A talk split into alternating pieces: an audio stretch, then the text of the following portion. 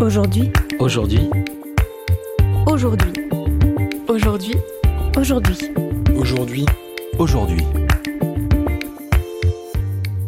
à tous et bienvenue sur un nouvel épisode d'Aujourd'hui. Alors pour ceux qui écoutent pour la première fois, sur ce podcast, j'explore avec mes invités la manière dont on peut bâtir collectivement le monde de demain et j'essaye de montrer comment chacun, quel que soit son parcours et ses talents, peut se rendre utile à la société. Et la bonne nouvelle, c'est qu'il y a justement de multiples moyens de se rendre utile. On peut être entrepreneur, mécène, engagé dans une association, en politique, faire du pro bono, ou encore tout simplement essayer d'avoir un impact positif avec ses actions du quotidien.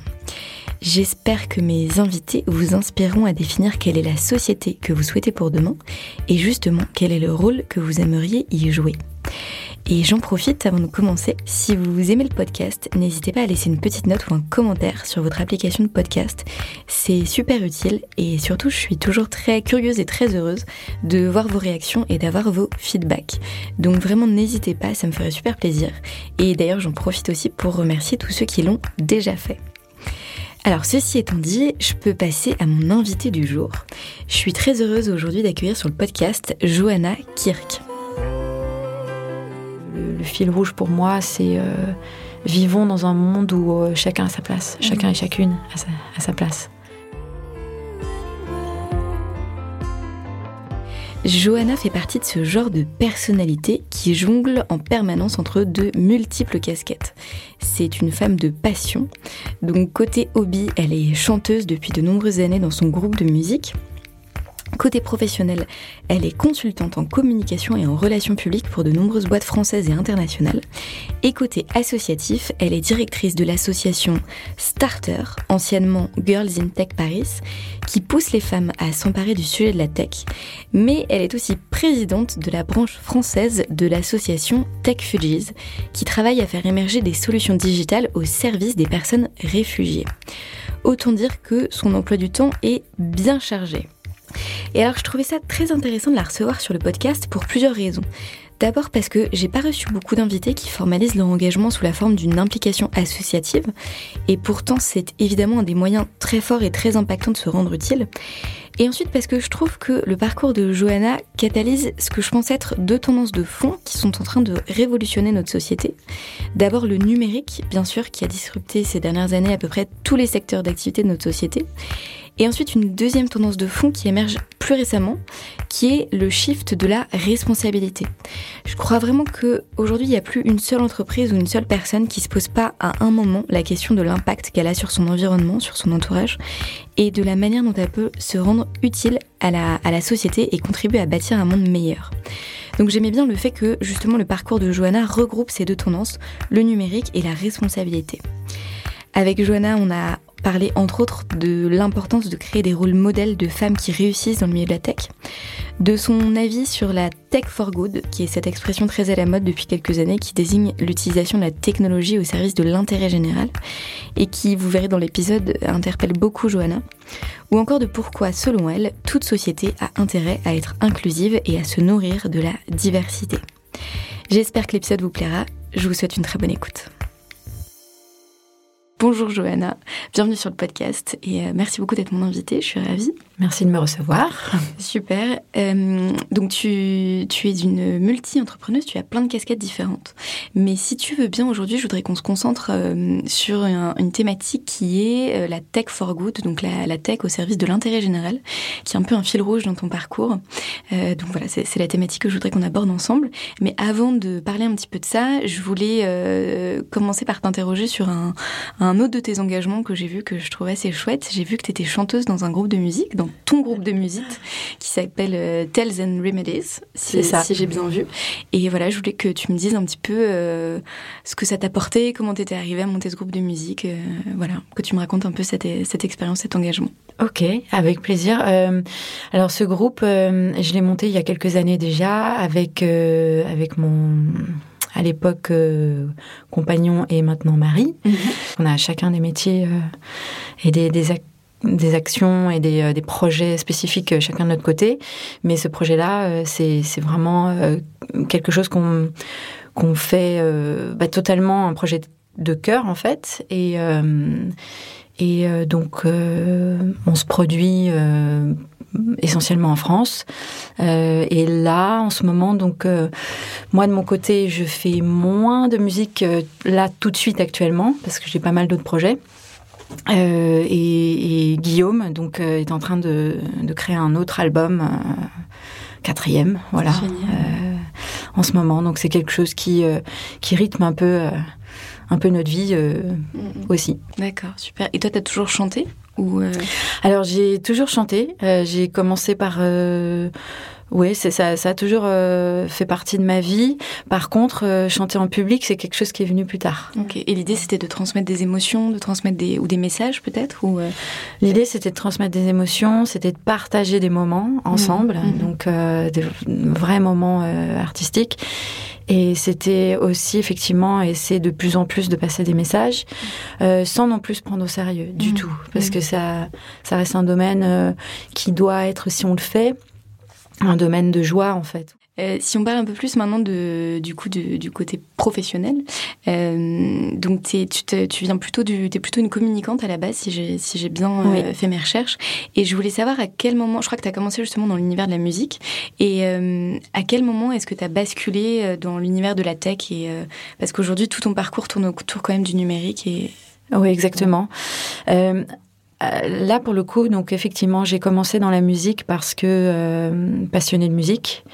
Donc, d'un côté, j'avais le groupe et de l'autre côté, donc dans un parcours professionnel, j'ai commencé à travailler dans une grande boîte qui organisait le Midem, qui organise toujours le Midem. Donc, c'est un grand marché de la musique. Et à travers cette expérience-là, j'ai pu réaliser et rencontrer tout un tas de personnes et réaliser aussi voilà, l'ensemble des métiers qui constituent en fait tout ce secteur. Et quand j'ai commencé à y travailler, c'était aussi une période où la musique a été touchée et bouleversée et changée par l'arrivée des nouvelles technologies. Et c'est là aussi qu'on a vu arriver donc des nouveaux modèles, des outils qui permettent encore aujourd'hui, qui permettaient aux artistes de se développer, qui rendaient la musique plus accessible à tous et de manière internationale. Et c'était passionnant en fait de voir ça. Et donc la bascule s'est faite quand on a organisé un premier événement sur le Midem pour accueillir des startups, des personnes qui avaient ces nouvelles idées-là. Et petit à petit, c'est passé et ça s'est élargi en quelque sorte au-delà de la musique. Puisque ces innovations, elles se passent évidemment dans de nombreux secteurs et dans tous les secteurs du quotidien. Ce qui était assez excitant, c'était de se dire aussi qu'on pouvait tout essayer. Et qu'on allait bien voir aussi ce qui allait convenir, etc. Après, très vite, alors je me suis intéressée à la question de la place des femmes dans le milieu de la tech. Ça, c'est une question qui est arrivée très très vite parce que travaillant sur des salons, des marchés, des festivals, des conférences, c'est des endroits qui représentent une société quand même. C'est des endroits où on vient parler du futur, où on vient réfléchir ensemble sur des sujets, on vient échanger, on vient débattre. Et c'est vrai que quand on assiste à des sessions, des panels et des débats, et on voit qu'il y avait un manque en fait, qu'il y avait très peu de femmes qui s'exprimaient dans ce genre de circonstances, très peu de femmes leaders qui étaient visibles. Ça interpelle. Et donc, je me souviens, il y a peut-être dans les années 2008-2010, des premières discussions ouvertes, en fait, sur ces questions-là. Et du coup, c'est chouette que tu aies embrayé sur la féminisation du secteur, parce que c'était évidemment un des sujets que je voulais aborder avec toi, puisque tu es directrice depuis 2015 de Starter, c'est ça, si je ne me trompe pas, qui est une association qui s'appelait avant Girls in Tech Paris, qui a été créée par notamment Roxane Varza, qui est aujourd'hui directrice de la Station F. Si on résume la mission de cette association, c'est en gros donner de la place, de la visibilité et dire aux femmes qu'elles peuvent s'emparer du sujet de la tech, c'est ça ? C'est ça. Et donc, qu'est-ce que vous faites ? C'est quoi vos actions Alors, pendant longtemps, on a fait justement une compétition pour les femmes fondatrices. Donc, l'idée, c'était vraiment de créer un événement et de créer un moment de lumière sur et ces femmes fondatrices de toute l'Europe. Mmh. Donc, de bouger et de sensibiliser au-delà aussi des frontières, de leur permettre de venir et d'avoir accès à de la visibilité, à l'écosystème, à des rencontres avec des investisseurs, etc. En France. Mmh. Donc des projets prometteurs qui nous paraissaient vraiment incroyables. Et c'est vrai qu'on a rencontré des personnalités incroyables. Donc c'est un bonheur aussi de mettre en avant ces talents-là, et avec cette idée de toujours créer ou de participer à la création de rôle modèle. Mmh. Pour qu'il y ait tout simplement plus de femmes dans le paysage des nouvelles technologies, et que d'autres qui étaient peut-être en train de se demander si elles allaient se lancer, ou qui étaient en train de lancer un projet, ou alors qui avaient lancé un projet mais qui se sentaient parfois un peu seules aussi dans un milieu très masculin, puissent s'identifier, puissent, si elles le souhaitent, ou puissent participer elle-même à cette communauté de femmes dans la tech. Comme je disais tout à l'heure, Starter, c'est aussi une association inclusive, donc on a toujours avancé avec les femmes et les hommes, en faisant attention à rendre visibles donc des femmes, pas parce qu'elles sont des femmes, mais parce qu'elles ont du talent et parce que ce qu'elles font, c'est intéressant pour nous. Et toujours avec le soutien et avec donc dans nos événements la participation de autant de femmes que d'hommes dans nos équipes aussi, et donc ça c'était une grande partie de ce qu'on faisait. Maintenant, ce qu'on fait sur ce type d'événements et de compétitions, parce que il y a beaucoup d'événements qui se sont développés, c'est qu'on soutient. Okay. On soutient soit par notre expertise, soit en relayant... Vous êtes presque devenu un label, en fait. On essaye de soutenir un maximum, en fait, ce type d'événement intéressant. Mmh. Et d'un autre côté, ce qu'on fait aujourd'hui, et qui est vraiment le cœur battant de Starter, c'est qu'on est en train de développer les Starter Academy. Donc ça, c'est une partie sur l'éducation. Mmh. Donc, on fait intervenir des femmes dans les écoles, dans les collèges, pour qu'elles parlent de leur métier. On fait de l'introduction au code aussi, avec notre partenaire Ironhack. Mm-hmm. Et donc, on essaye d'emmener dans des classes mixtes, donc garçons et filles, des modèles et des introductions au métier de la technologie, avec des modèles féminins. Mm-hmm. Voilà. Donc ça, c'est une chose qu'on fait et qu'on essaye de développer. Il y a une partie aussi sur le recrutement et les talents, donc on essaie d'aider aussi les startups et les boîtes tech qui veulent recruter plus de femmes dans leurs équipes, et on a un groupe de réflexion sur ce sujet-là. Et pour finir, on a aussi un baromètre sur l'investissement, l'investissement au féminin en France, donc qu'on fait depuis maintenant 4 ans et depuis 3 ans avec KPMG. Mmh. Et l'objectif de ce baromètre, c'est de fournir à tout l'écosystème des chiffres et de la data sur laquelle se baser pour qu'on puisse étoffer et prolonger, approfondir la réflexion et les actions sur ce sujet-là. Mmh. Ok. Quand tu dis baromètre sur l'investissement, c'est en gros dans quelle mesure est-ce qu'on investit sur les femmes qui sont qui font de la tech, c'est ça ? C'est combien de femmes ont levé des fonds. C'est ça. Voilà. C'est combien de femmes ont levé des fonds par rapport à quelle hauteur, par rapport aux levées de fonds masculines, par rapport aux levées de fonds sur la totalité. Ouais. Et alors ? Et puis après une analyse. Ouais. Et alors c'est peu. Ouais. Mais on commence à voir des signaux quand même positifs, dans le sens où c'est pas visible, il n'y a pas une augmentation nette. On ne peut pas dire ça y est, il y a autant de femmes qui lèvent des fonds, et c'est loin d'être le cas. Par contre, on est en train de voir des mouvements de fonds qui viennent probablement de femmes qui se lancent plus. Et une fois qu'elles ont levé des fonds, il y a un niveau de réussite qui est assez, vraiment très fort. Okay. Par contre, il y a encore une grosse réflexion à avoir sur la façon d'appréhender les levées de fonds féminines au sein des fonds d'investissement.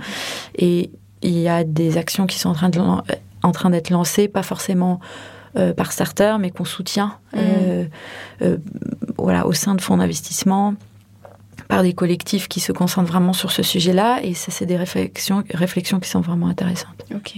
Tout à l'heure, tu parlais de rôle modèle. Est-ce que tu en as un ou deux des femmes auxquelles tu penses, là, qui sont vraiment des modèles, qui ont eu des grosses réussites dans le secteur de la tech ? Il y en a plein, en fait. Ouais. Il y en a plein. Alors après, moi, les rôles modèles, je peux en citer qui m'impressionnent. C'est toujours compliqué, je trouve, de parler de rôle modèle... d'en mettre d'autres plus en avant, enfin d'en mettre certaines plus en avant que d'autres. Oui, c'est ça. Mm. En fait, les rôles modèles que j'aurais, c'est des personnes que je connais et dont je connais vraiment le quotidien et je vois en fait les succès, mais aussi les galères, etc. Donc c'est pas forcément des personnes très médiatisées qui sont elles pour le coup des modèles vraiment de succès et c'est très bien qu'elles soient là. Mais il y a des je connais de nombreuses femmes VC qui font beaucoup de choses. Il y a Mounia Raka, il y a Samantha Jérusalemi chez Elaya, il y a Audrey Soussan. Donc elles sont très engagées aussi chez Starter. Et puis après, je peux citer quelques personnes dans les récentes femmes à suivre Starter. Donc, il y a une personne qui est très intéressante qui s'appelle Sophie Vigier de l'école 42, donc qui est la nouvelle directrice et qui fait plein de choses depuis qu'elle est là, qui a un profil, un parcours assez incroyable et qui est en plus très ouverte et très accessible pour voilà, toutes les femmes qui souhaiteraient se lancer. Donc ça, c'est des modèles très intéressants. Il y a aussi Julie Chapon de la start-up Yuka, qui est en train de faire des choses très intéressantes. Puis après, il y a des profils inspirants parce qu'elles ont eu...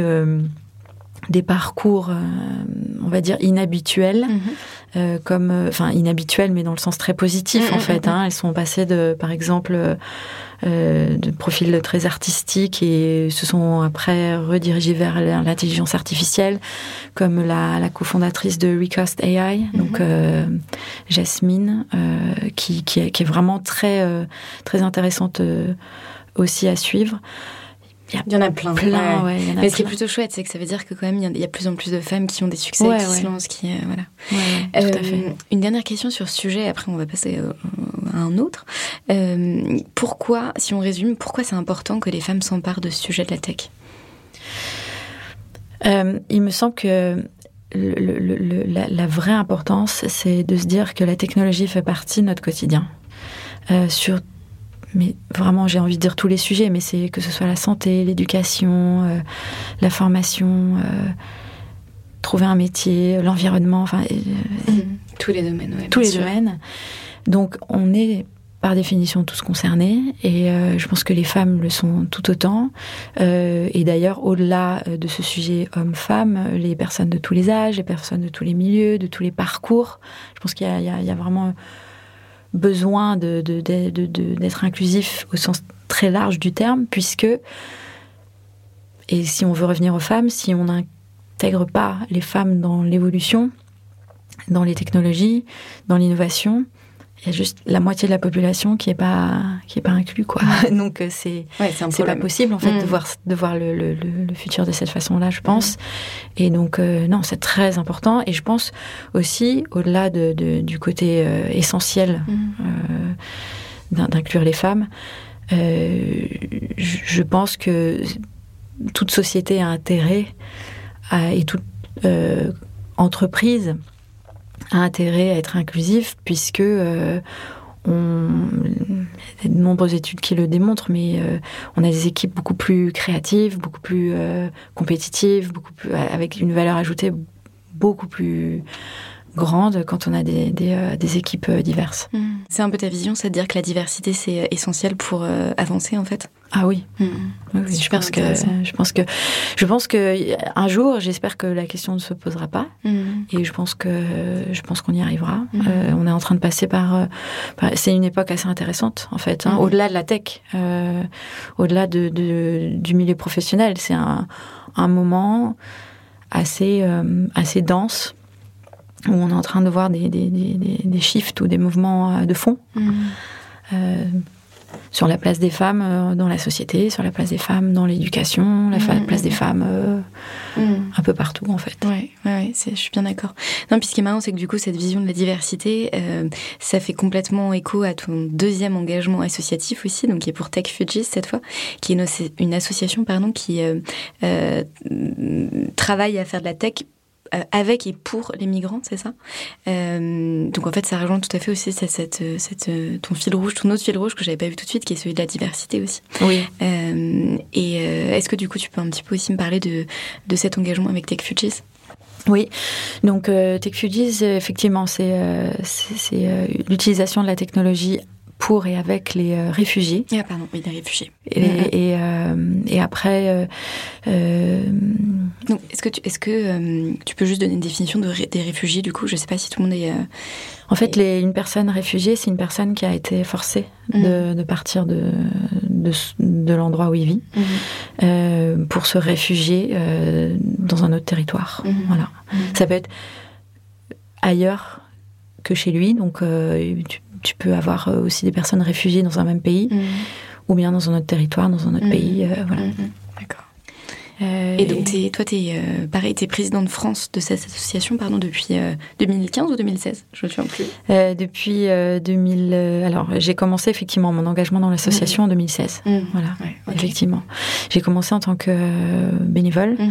Donc là, c'était un peu la même façon, en fait, de démarrer mon engagement, c'est-à-dire que pendant très longtemps je suis sensible à ces sujets-là, comme beaucoup, mais j'ai eu des engagements les années passées, donc où j'étais bénévole pour accompagner des personnes réfugiées, pour découvrir la ville, ou pour apprendre l'anglais, ou pour... Voilà.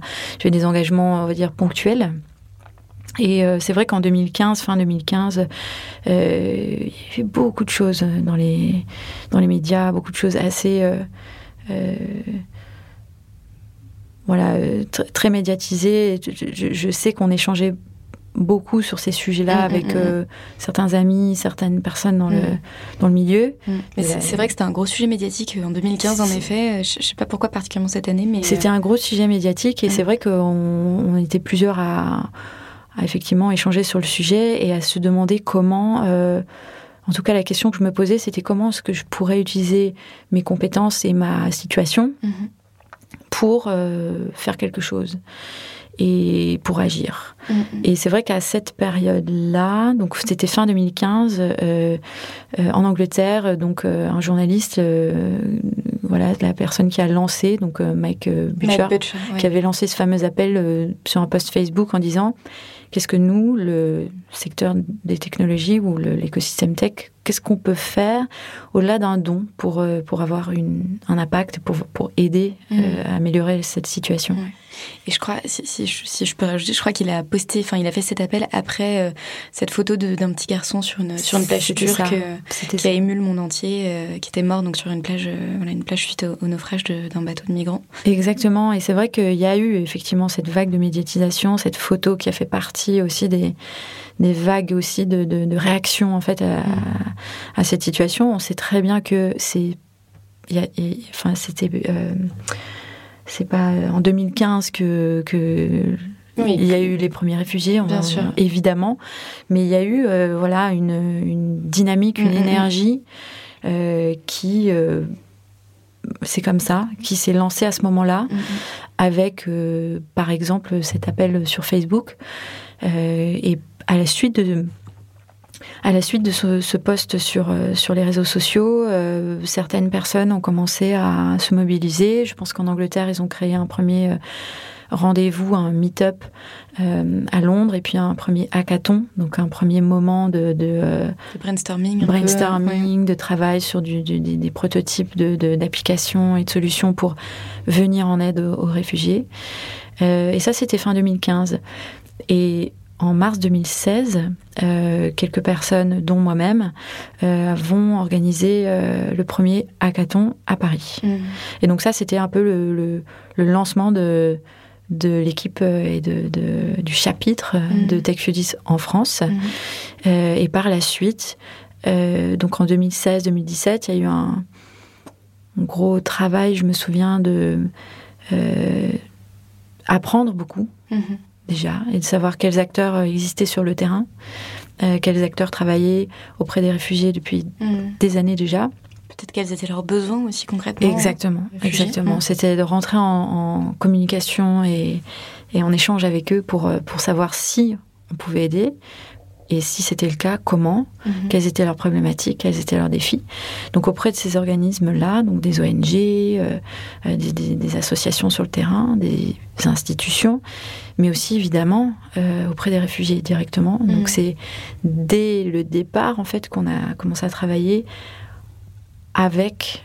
C'est pour ça qu'on est très, on va dire, engagé sur le sujet de pour et avec les réfugiés, parce que c'est extrêmement essentiel d'avoir le retour des personnes qui vivent cette situation, ou qui l'ont vécu, et qui peuvent avoir un retour très précieux sur tout ça.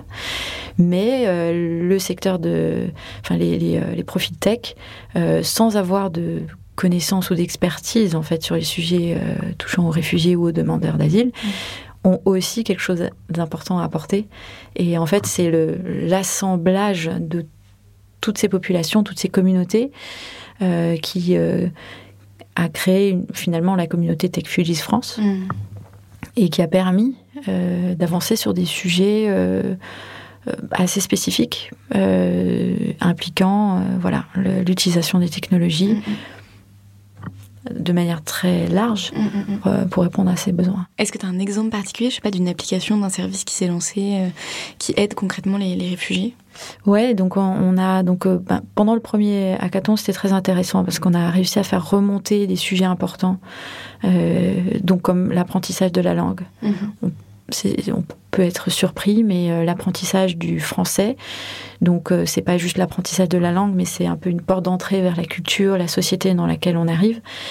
On est aussi dans une période où de plus en plus de personnes arrivaient sans forcément parler le français, mais plutôt l'anglais, parce que c'est d'autres pays qui étaient concernés. Donc on a eu cette thématique-là, la formation aussi, le recrutement et l'information. Donc ça, c'était les premiers sujets qui étaient remontés pendant ce hackathon, je me souviens. Et à l'issue de ce hackathon, il y a une application qui a été développée donc, sur les 48 heures qui s'appelait TextFugees.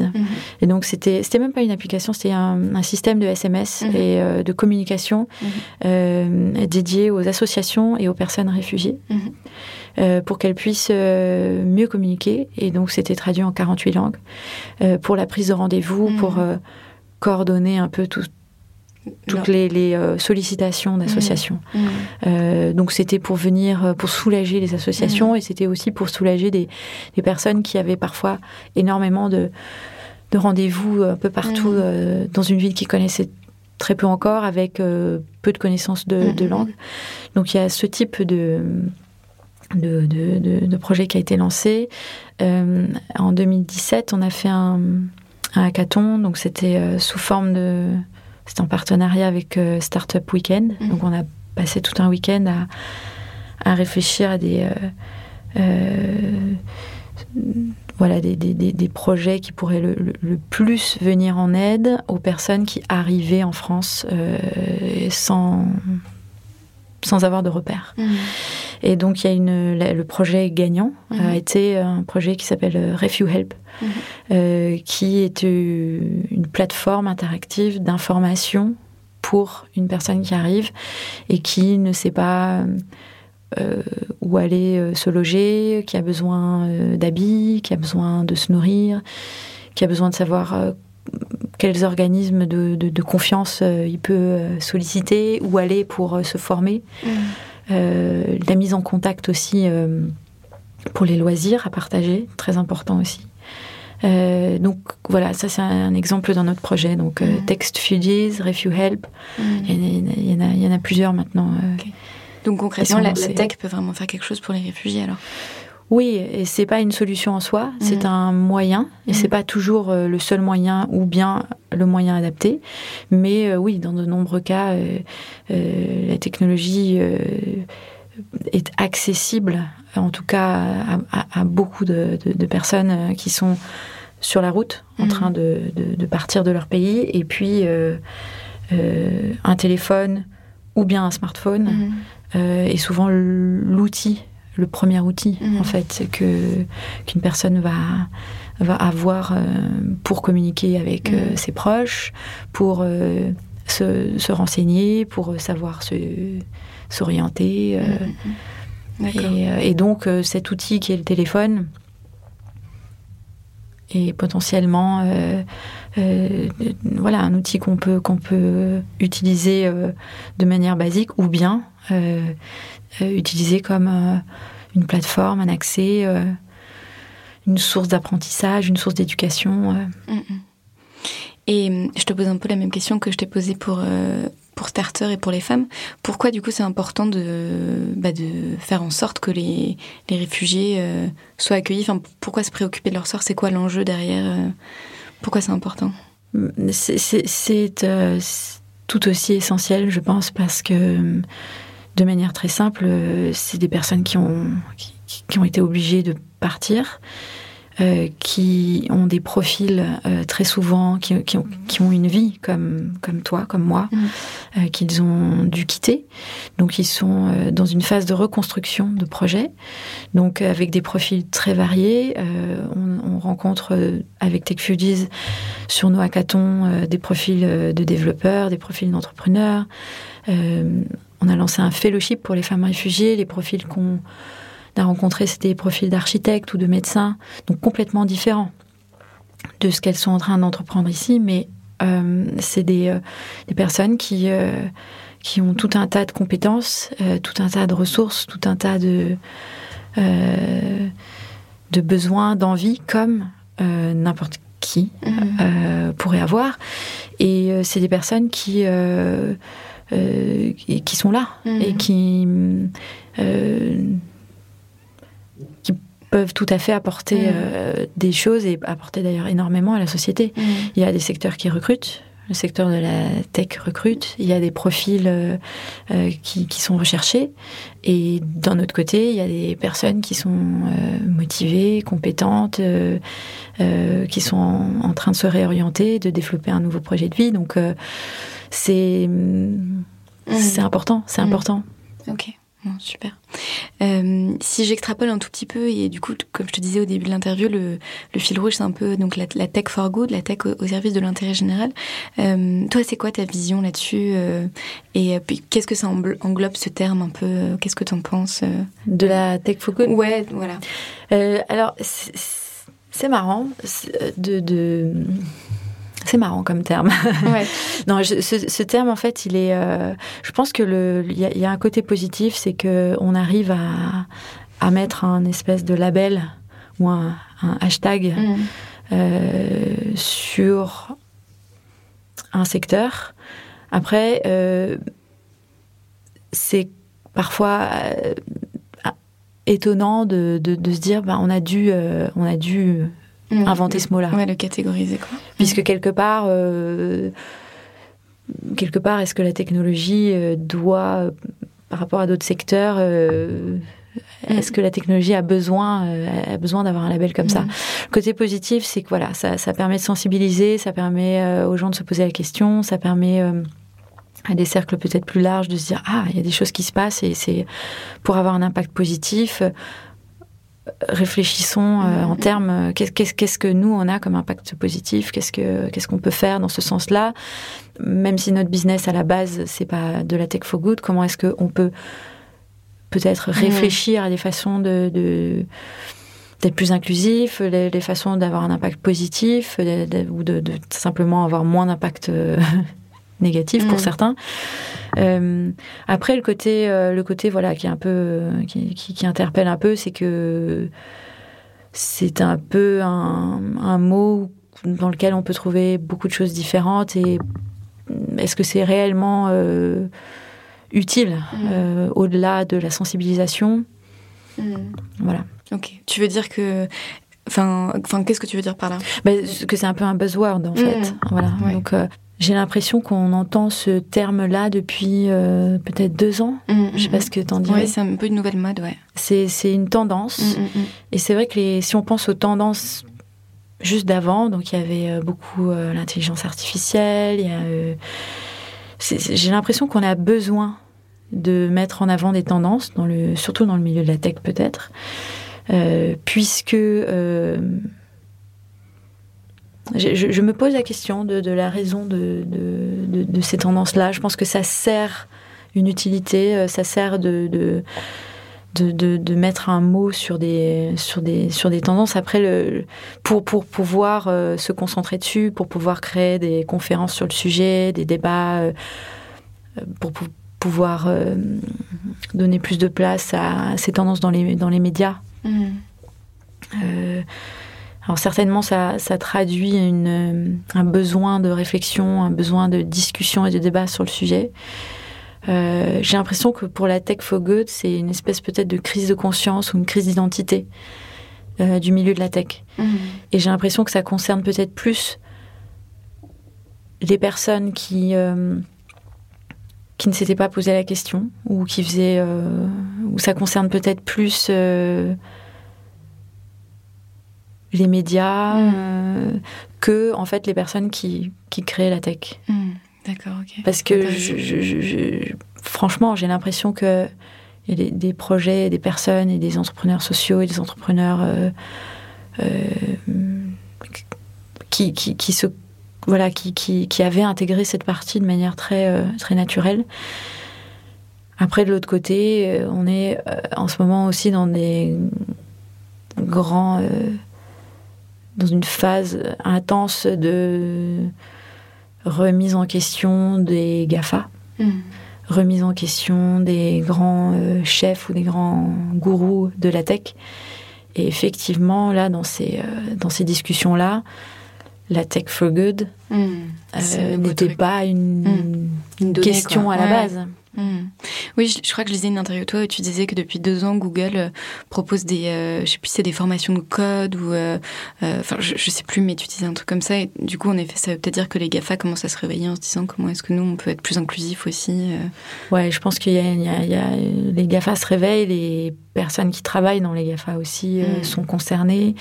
Je pense qu'il y a toujours dans ces cas-là, comme toutes les tendances, en fait, c'est intéressant de faire la part des choses entre... on a la pression, parce que c'est un sujet dans les médias, c'est un sujet, nos utilisateurs nous le rappellent, on a des enjeux business, donc il y a un sujet de com aussi, d'image, de marque, mais après je pense qu'il y a potentiellement un véritable shift en profondeur qui est en train de s'opérer, et je pense que les prochaines... grosses entreprises vont être soumises quand même de manière beaucoup plus vive à des sujets d'éthique. On a aussi des interventions intéressantes sur le sujet d'éthique, tech éthique, qui viennent de Margaret Vestager, par exemple, que j'écoutais, qui a fait pas mal d'interventions. C'est qui? C'est en fait elle est commissaire européenne, en fait. D'accord, ok. Voilà, et s'exprime beaucoup sur les sujets... tech éthique, c'est quoi du coup? Ça regroupe quoi, de quoi? En fait, elle alors c'est elle, et puis je pense que c'est une discussion intéressante actuellement. Elle dit que c'est important que les gouvernements régulent la tech, et que c'est important qu'on avance en faisant attention à ce que, par exemple, peut apporter l'intelligence artificielle. Il y a le progrès positif, mais il y a aussi tout un autre pan qu'on peut imaginer qui arrive avec le développement de l'intelligence artificielle et qu'il est nécessaire de réguler. D'accord, ok. Et je pense que pendant quelques années, il y a eu une période de flottement quand même. Mais en fait, pour moi, le shift dont tu parles, qui arrive dans le milieu de la tech, il est limite plus global, en fait. C'est un vrai shift sociétal, je pense, qui est la question de la responsabilité, où je pense que chaque entreprise, mais chacun commence à se poser la question de son impact, de son utilité. On est face à des grandes crises, notamment la crise écologique, des crises sociales, crises migratoires, etc. Et moi, ce que je vois, en tout cas, la récurrence un peu dans tous mes invités, c'est justement tous ces gens, toutes ces personnes qui, quel que soit leur métier et leur secteur d'activité, commencent toutes à se poser la question de « mais en fait, moi, qu'est-ce que je peux faire ? Comment je peux avoir un impact ?» Et moi, je le vois plus comme ça. Du coup, je pense qu'il arrive dans le secteur de la tech, où on appelle ça la tech for good, mais il y a tout. Enfin, il y a tout. Ouais, je pense aussi, ouais. Chacun commence à se poser cette question. D'où aussi, moi, ce podcast, en me disant je vais aller interroger des gens qui agissent, en fait, parce qu'il y a cette question. Mais en fait, chacun, comme tu dis, peut agir à sa manière aussi, quoi. Chacun peut agir à sa manière. Alors, ce qui est intéressant de voir, c'est que je pense que tu as raison, hein, il y a de plus en plus de personnes qui se posent vraiment la question sur comment est-ce que je peux avoir un impact. Ce mot « impact » aussi est très tendance, très utilisé, mais pourquoi pas, enfin, c'est intéressant. Après, tout dépend ce qu'on met derrière les mots, en fait. Mais si cette tendance de Tech for Good fait réfléchir des entreprises, fait réfléchir des leaders, fait réfléchir aussi des employés qui peuvent aussi avoir une influence, et des utilisateurs, des consommateurs, très bien, c'est une prise de conscience qui est intéressante, qui se traduira certainement pour certains d'entre eux par des actions. Et je trouve que c'est intéressant aussi d'échanger sur tous ces sujets, parce que ça permet aussi d'aller plus loin. Ça permet aussi de dire ce qui ne va pas, ce qui ne fonctionne pas. Et puis pour la question de l'impact, je pense qu'on est dans une phase ou une période hyper intéressante au niveau de ce qu'on peut faire. En fait, quand je me souviens d'il y a encore 10-15 ans, quand j'ai commencé à travailler dans la boîte d'événementiel. Midem, c'est ça, dont on parlait tout à l'heure. Effectivement, c'est une boîte corporate, c'est une boîte où il y a des gens qui font carrière, qui restent longtemps. C'est un autre état d'esprit, en fait. Je trouve. Alors, évidemment, ça reste encore. Et c'est très bien, c'est très positif pour plein de raisons. Mais je trouve qu'on est dans une période hyper intéressante, puisque, par exemple, dans ce type d'entreprise, on a au sein de ces entreprises-là des employés qui disent « Ok, moi je suis sensible à tel sujet, je vais monter peut-être un collectif au sein de ma boîte pour faire bouger les choses.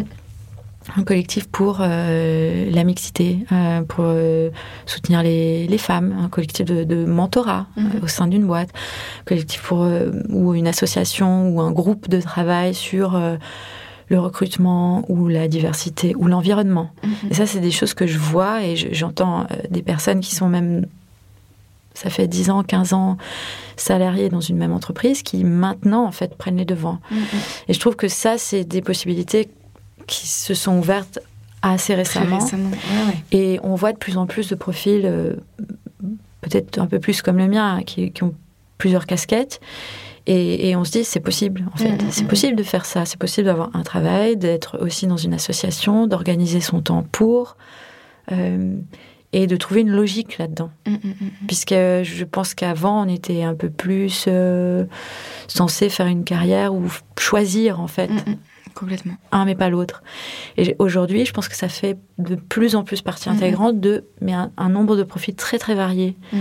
C'est pas uniquement les entrepreneurs ou les ONG ou les assos ou qui bougent. Il y a aussi des personnes très importantes dans les grosses entreprises. Je suis entièrement d'accord. Non, je suis complètement d'accord. J'arrive pas encore à savoir pourquoi est né ce shift, tu vois, c'est cette nouvelle tendance de la responsabilité, de l'impact. Il faudrait que j'analyse ça. Je réfléchis à interviewer un philosophe ou un sociologue sur ce podcast. Pour alors ça c'est intéressant. Alors du coup, moi je partage. Hein, vas-y, partage. Depuis je lis énormément de plus en plus de livres, voilà, de philosophes divers et variés, parce que je trouve que on manque peut-être de philosophie sur notre, actuellement. Je suis bien d'accord. Il y a une question que j'aime bien poser à mes invités, c'est toi, tu dirais que c'est quoi ta cause, du coup, ton driver, un peu ton why dans tout ça? Le drive, c'est la satisfaction, par exemple, sur Starter, de voir des jeunes femmes qui vont se lancer dans un projet alors qu'elles n'étaient pas certaines ou qu'elles manquaient peut-être un tout petit peu de confiance. Ça, c'est toujours un drive intéressant. De voir aussi des personnes qui travaillent dans une entreprise sensibiliser à ce sujet et comprendre, pas juste... Oui, ok, la diversité, c'est important, mais vraiment ce que la diversité, l'enjeu de la diversité et l'enjeu pour leur entreprise et pour la société en général. Donc ça, c'est des drivers intéressants. Et sur TechFugees, ça va être concrètement, de manière très concrète, de voir des projets qui vont changer la vie de gens, mais de manière drastique. Et puis de voir ce que sont en train de devenir, par exemple, les femmes réfugiées qu'on a suivies sur le programme de fellowship l'année dernière, et de voir leur parcours professionnel en train de se développer et de continuer à les côtoyer. Donc le drive, ça va être, et le fil rouge pour moi, c'est vivons dans un monde où chacun a sa place, chacun et chacune a sa place.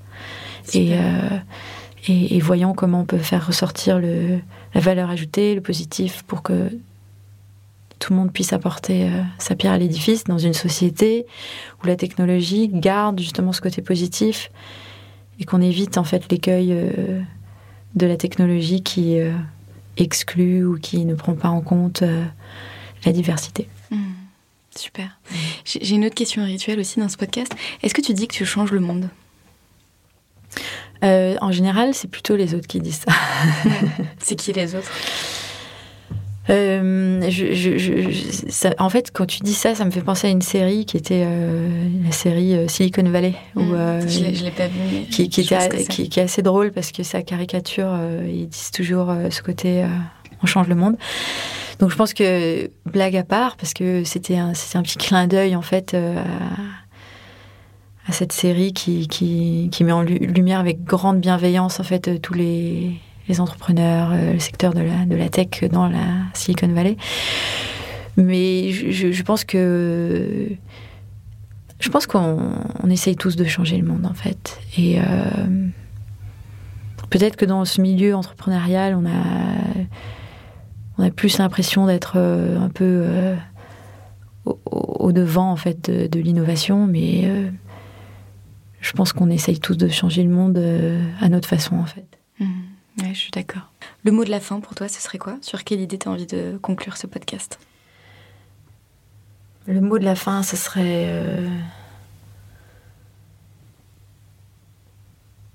Je sais pas pourquoi j'ai envie de dire ça. J'ai envie de dire joie. Garder la joie. Super. On garde la joie alors. Merci beaucoup, Johanna. Si vous êtes encore là, c'est peut-être que l'épisode vous a plu. Si c'est le cas, n'hésitez pas à le dire avec un commentaire ou avec des étoiles sur votre application de podcast. Ça permettra de le faire remonter dans les suggestions pour que d'autres puissent le découvrir. J'en profite aussi pour vous dire que si vous avez des idées d'invités à me proposer, n'hésitez pas, j'en serai très heureuse. Et d'ailleurs, il y a pas mal de gens que j'interviewe à la suite de recommandations. Donc vraiment, j'essaye de vous écouter et de répondre quand on m'écrit. Donc n'hésitez pas à le faire. Sur ce, je vous dis encore une fois merci pour votre écoute et à bientôt pour un nouvel épisode.